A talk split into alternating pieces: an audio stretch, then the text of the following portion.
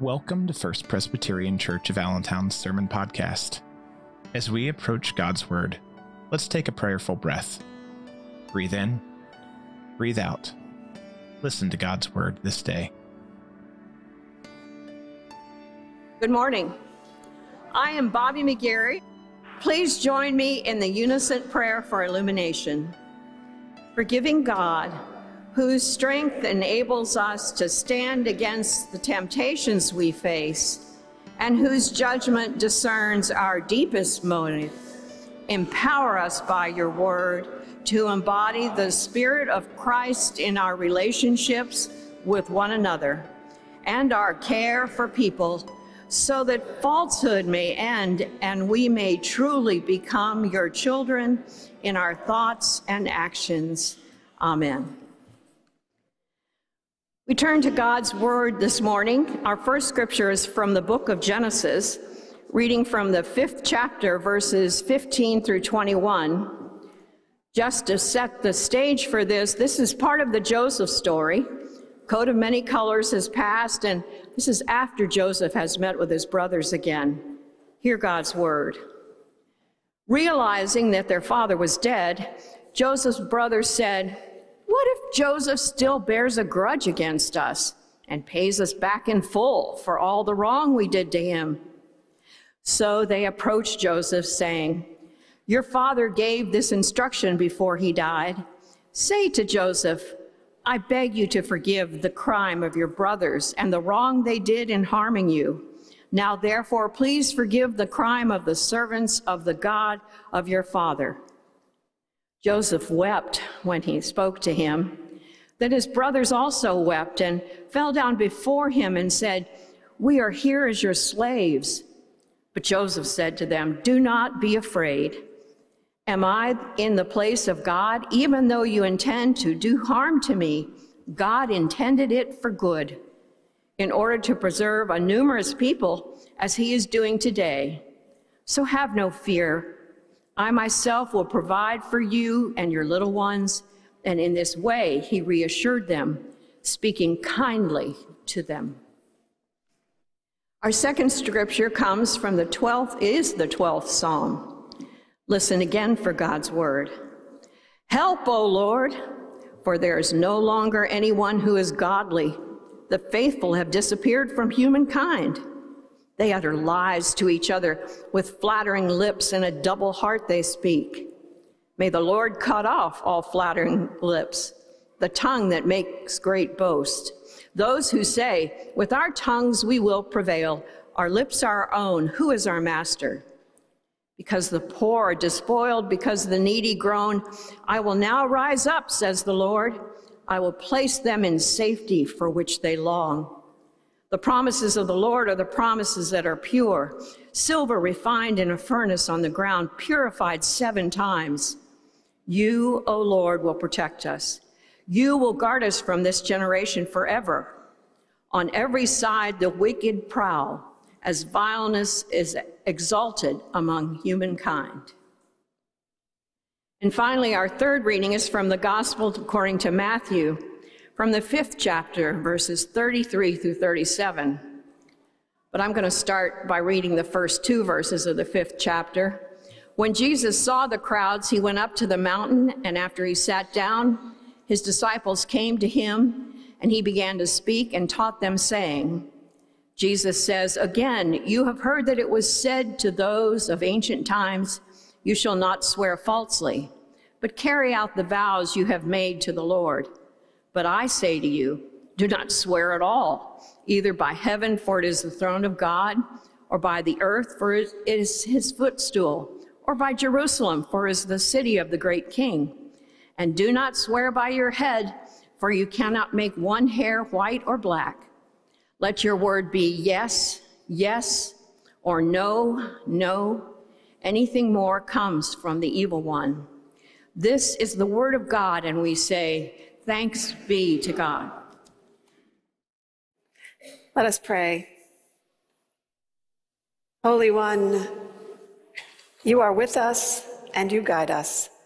Guide us now into understanding your word and to me preaching it well so that it can do what you want it to do in the world. In Jesus' name, amen. Okay, so what I want y'all to do as we start out is raise your right hand, put your hand on the Bible or the hymnal that's in front of you. You have a Bible or a hymnal, there are some Bibles in the pews, maybe not in the chairs up here. Okay, and listen to this and tell me if you can say yes or no to it. Do you solemnly swear that you will tell the truth, the whole truth, and nothing but the truth, so help you God? Yes? No? Maybe? Maybe so? Maybe? It depends. What are you asking? Eh. Will that make you tell the truth? When you swear, yeah, you can put your hands down. Does that make somebody tell the truth? Psalmist says, My lips are my own, my speech is my own. In a court of law, they're saying to you, this is a crime if you don't tell the truth here. But in the end, if you have to swear to something, isn't it kind of saying, well, we won't tell the truth other places? Maybe we won't tell the truth in this place or in that place right? It's a crime in court. They're reminding you. The psalmist says everyone lies. Everyone at some point. Yeah. Well, here's one mo- well, here's one modern example I think we're all probably guilty of. If you're if you if you're if you live in the modern world at all, when you check the box that says, I have read and accepted the terms and conditions. Right? Yeah. Right? Jesus says, just be truthful all the time. Let your word be truth all the time. Now, is there sometimes I hear you now, you know, that you know you might have to not say, you know, save somebody's feelings? Okay. But those are very, very few times. Tell the truth. Jesus says, just tell the truth all the time. If it's yes, let it be yes. If it's no, let it be no. No fancy extras. God has nothing to do with it. Jerusalem has nothing to do with it. You have, no, you know, your head has nothing to do with it. It's all in your heart. Well, if you read the Bible, there's a lot of lying going on in the Bible. A lot of lying in those scriptures, isn't there? Yeah. Yeah. Abraham lies to Pharaohs, Pharaoh and others. Abraham lied to. Jacob lies to Isaac. Then Laban lies to Jacob, and Jacob's sons lie, lie to Jacob, and Rahab lies, and Saul lies, and David lies, and Solomon lies. I could go on. The psalmist laments that everyone lies. There isn't one, and this was like 500 BC. If there weren't any truth tellers back then, what about now? But the psalmist also says that against these things, God will intervene, God will rise up against it. In the account we read today, that Bobbie read today from Genesis, we're catching the tail end of the Joseph story. Maybe some of you know that story, it's pretty well known. We're catching the tail end of it, and God has risen up against this treachery and lies that have, has taken place in Jacob's family. The sons of Jacob worried, you know, that about Joseph they, he might be lying to them about his forgiveness because they did something very, very bad to him. They sold him into slavery. They wanted to murder him, but they didn't. They instead sold him into slavery. And he ended up in Egypt. Things didn't go great for him there. But they're worried now that the father has died. Do sometimes things change when someone, a leader in your family, dies? Yeah, and they're worried about it, these boys. They're worried about now Jacob's dead and now Joseph's going to really take revenge. So they come to him and they say, Jacob said, Forgive us. So now forgive us. And Joseph cries. He cries. Why? You know, anybody who, if you've read the, the, the story in Genesis. It's 13 chapters long. We can't read it in church. Maybe you've seen the Broadway show. How many have seen the Broadway show, Joseph and the Amazing Technicolor Dreamcoat? If you haven't seen it and you get a chance, go look, go see it. It's really good. But these boys, as Taylor said, these brothers, have done something very, very nasty to Joseph. And the whole family really has suffered. Joseph, I mean, he was obnoxious. He was an obnoxious brother. He was kind of rubbing his brother's face in the fact that he was the favorite. He ends up in Egypt, and God isn't rescuing him, you know, taking him out, making him you know, somebody important right away. Joseph had to go through some steps himself to find out that he needed to follow God if he was going to be successful. So finally, you know, the brothers, they, they end up back in Egypt because, go figure, there's a famine where they're living and they have to go to Egypt and the whole thing comes out. All that treachery, all that guilt comes out. And Joseph forgives his brothers and brings them all down to Egypt. And they're all living there then, including the father. And this is where we pick up the story. Since Jacob's gone, the brothers fear. He has lied to them. They know what they did was wrong. They've been living with this guilt and they expect retaliation. In that time, in those ancient times, retaliation was the, was the way of things. If someone did something to you, you had the right of revenge. But Joseph didn't take revenge, he wept. He's cried. And then the brothers cried too, and everybody's crying. Can you picture this? Everybody's crying. Why? Because they all suffered. They all suffered on this long, drawn out journey for the truth.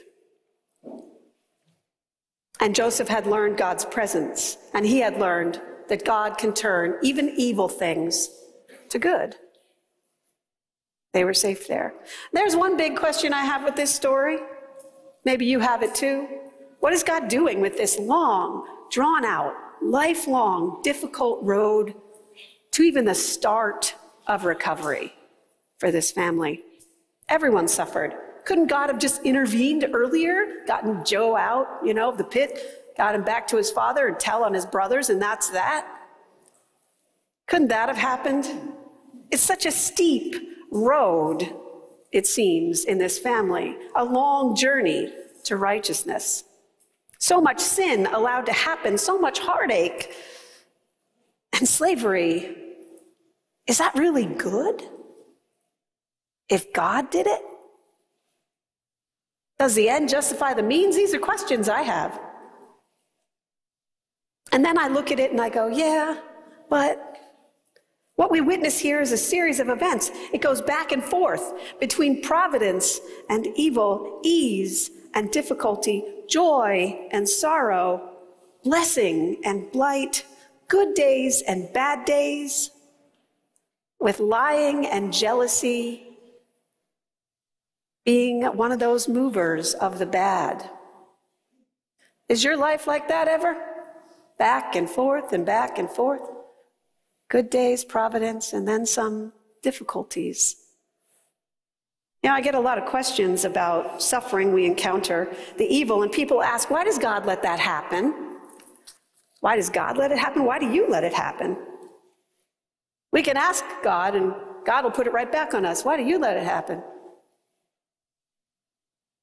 Stories like this may be the answer because we have a journey. Each one of us has our own journey. We're not playing around here. This is our souls, this is reality. We have free will, and it matters what we do, what we choose. But God tells us one day there will be a reckoning. Another thing God tells us, which is a joyful thing, is that God is with us. As we go into Advent, we talk about Emmanuel, right? God with us. God has repeatedly said, I'm with you. I'm with you. Journeying through this suffering and blessing. Not just to take a verbal oath with your mouth, you know, with your words, because we know what happens is in our hearts. Do people lie and cheat? Mm-hmm. Should they? No. Would the world be better if they didn't? Yeah. The good, the bad, the ugly in us, God is with us. It's a steep road we walk sometimes to that righteousness. It is hard as we travel as God, God's people. Things happen that are less than good. That's true. We all know that. But God is with us, working even in the evil for a good outcome. There is a song I know by Rich Mullins called Sometimes by Step. I would like to sing that for you. It makes an overall statement that true faith means walking with God. Bob and I are going to sing it for you. And as you hear it, listen for the blessing and the difficulty, the back and the forth, and that through it all we walk and praise God for the good. The author said this about it When you look at the history, when you read the Bible, when you see how God works, it is not about our own success or failure. It is about walking with God.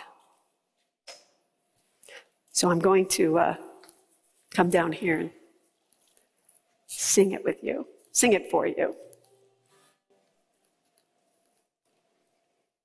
And then I'll have some closing thoughts.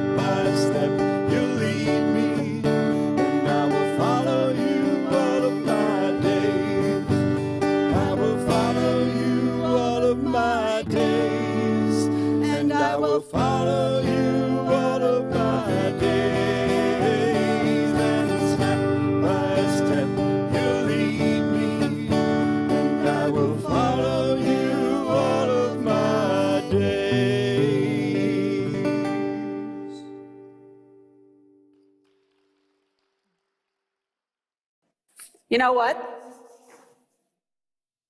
Sometimes the night, when we look at it, is beautiful and we notice it and we think about that eternity. And other times, we don't even know it's there, right?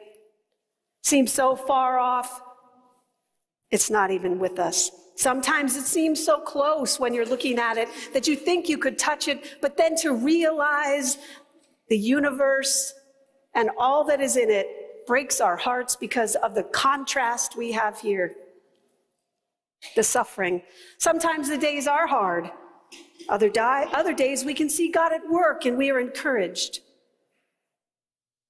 And us too. We're at work. Together we have done so much. There's still so much to do. The wonder of it is, though through it all, billions of people feel or perceive the presence of God. And when we feel God, we learn to walk with God. And guided we are step by step by God. And you, good people, followers of God, are one of those stars that Abraham saw in that ancient sky. Part of the promise of a new and better world, a world you can change for the better. A world you can change, even in the face of evil.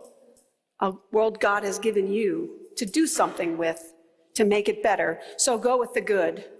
I charge you today go with the good, trounce on the evil, and love the journey. Amen.